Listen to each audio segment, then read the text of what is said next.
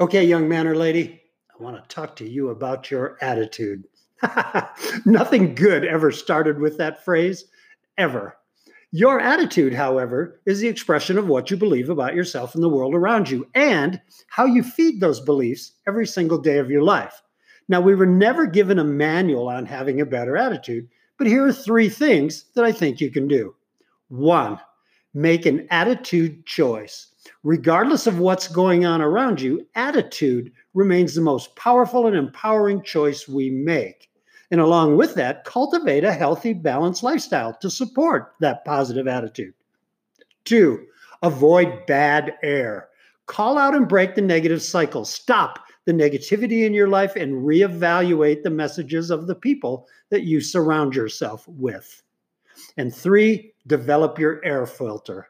Focus on the positive elements of the things that happen to you. You control what things mean. You may not be able to control what happens to you, but you control how you interpret it. So use that air filter. I'm Rich Sands. That was your daily ritual.